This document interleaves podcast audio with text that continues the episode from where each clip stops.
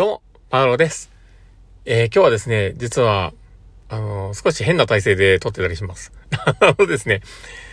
実は、あのー、前回の放送でも言ってたんですけど、眼科に行った時にね、こう、緑内障の話をされていてですね、で、あの、下を向いていると、やっぱそれがひどくなるかもっていうね、お話があってですね、あとはまあストレスとかね、いろんな要因があるんですけど、それを言われていたのでね、あの、今日は、その記録を打ったりするのとか、こう、下を向いてね、こう iPad で打ってたら、絶対ダメだろうなと思って、で、あの、今やっているのがですね、こう、リクライニングを少し倒してですね、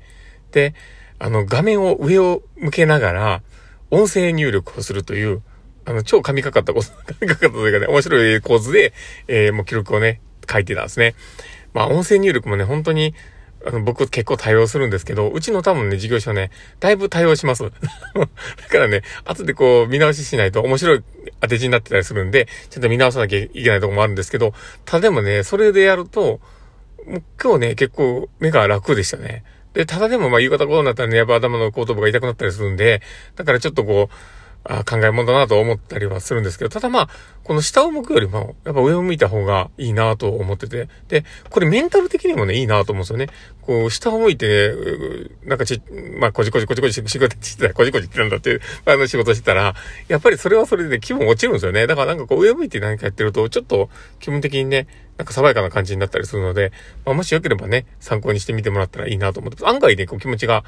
あの、楽になるというか、なんか素敵な気持ちになったりするんで、もしよければ、あの、真似してみてください。ということで、えー、今日の本題入っていこうかと思っております。えー、最後までお聞きいただけると嬉しいです。えー、ということで始めていきます。えパールのマインドブックマーク。この番組は、看護を楽しくをコンセプトに、精神科看護の視点で、日々生活の中から聞いているあなたが、生き生き生きるエッセンスな情報をお届けしています。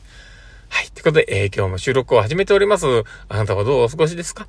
え今日はですね、僕は、まあ、ハッピーなところでもあるのかな。えー、まあ、でもちょっとね、頭が痛かったりするんで、まあ、早々に帰ってきたんですけど、ただまあ、その、まあ、今日ね、というかもう昨日ですね、あの、感じたことで、あ、入れようかなと思ってたんですけど、すっかり忘れてしまって違うことを入れてたっていう、まあ、それもあるんですけど、あの僕ちょっと嬉しかったなと思うことがあってですね。で、最近こう、まえっ、ー、と、自分の今いてるところとですね、えー、別のサテライトのところとズームをつないで、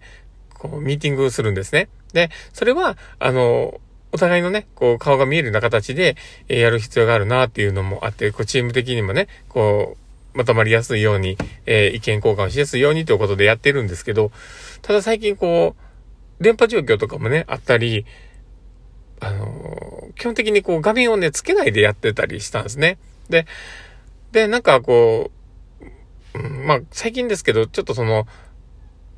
若干僕のまあ感じてるところなんですけど、なんかこうチームのなんか、なんていうんですかね、こうフィーリングがちょっと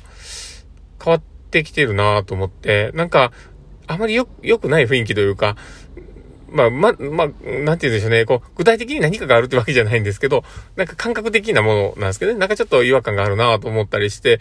これって、なんかあんまりチームとしていい感じじゃないなと思っていたんですね。で、その時に、ちょうどこう、アフターの時に、こう iPad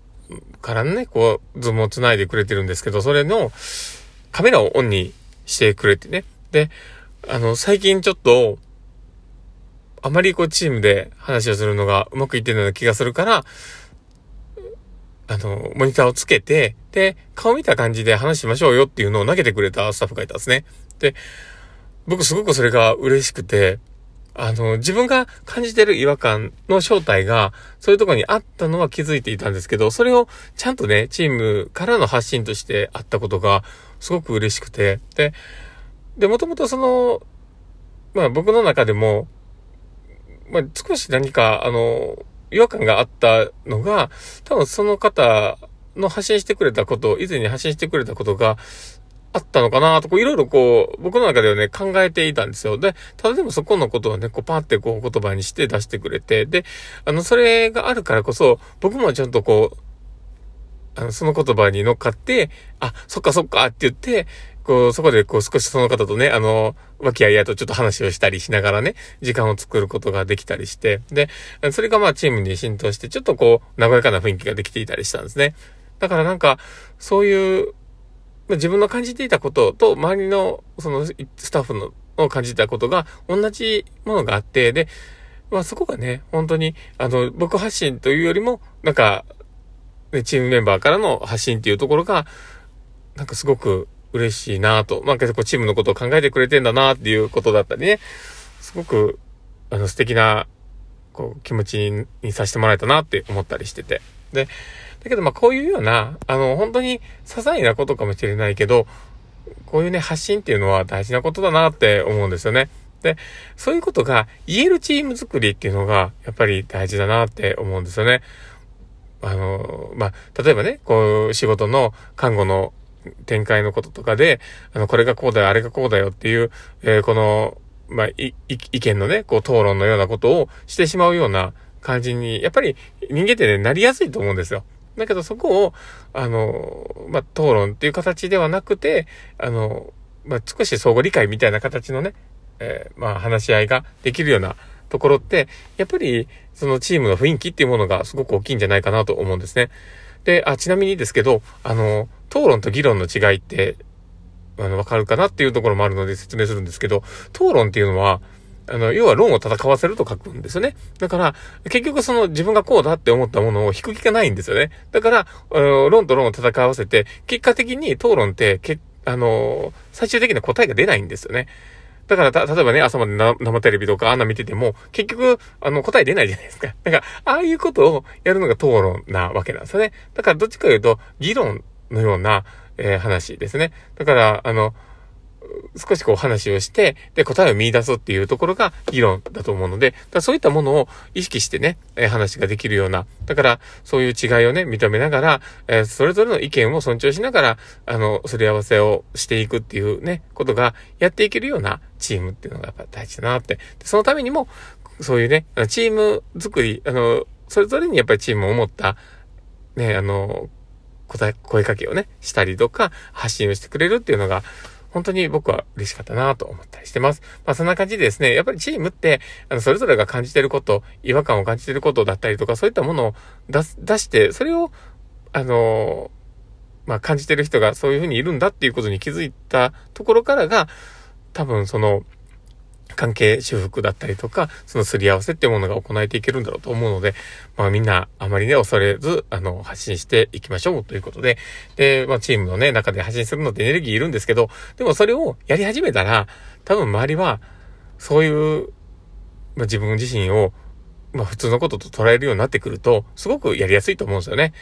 違和感があるのはね、最初だけなんですよ。だからまあそういったことをこうやりながらね、みんななんかすごくいいチームが作っていけるのがいいのかなとしています。まあそんな感じでですね、え今日私がちょっと感じたこと、まあ昨日感じたことですけど、まあそこをちょっとまとめた、え感じで話ができたのかなと思うんですけど、まあうまく喋れてなかったらごめんなさい。まあそんな感じでですね、え今日の放送は終わろうかなと思っています。えこの放送を聞いて面白かったの楽しかったのなるほどなと思う方がいたら、ぜひフォローいただけたら嬉しいです。そして、あの、ラジオトークをね、聞かれてる方にとってはですね、フェイスマークとかハートマークとかネギとか、リアクションを残せるようになってると思います。で、いっぱい残してもらえると、えパウロさんの明日からの活力になりますので、もしよければいっぱいいっぱい押してください。ということで、えー、今日の放送はこれで終わろうかなと思っています。この放送を聞いたあなたがですね、明日も素敵な一日になりますようにってところで、ではまた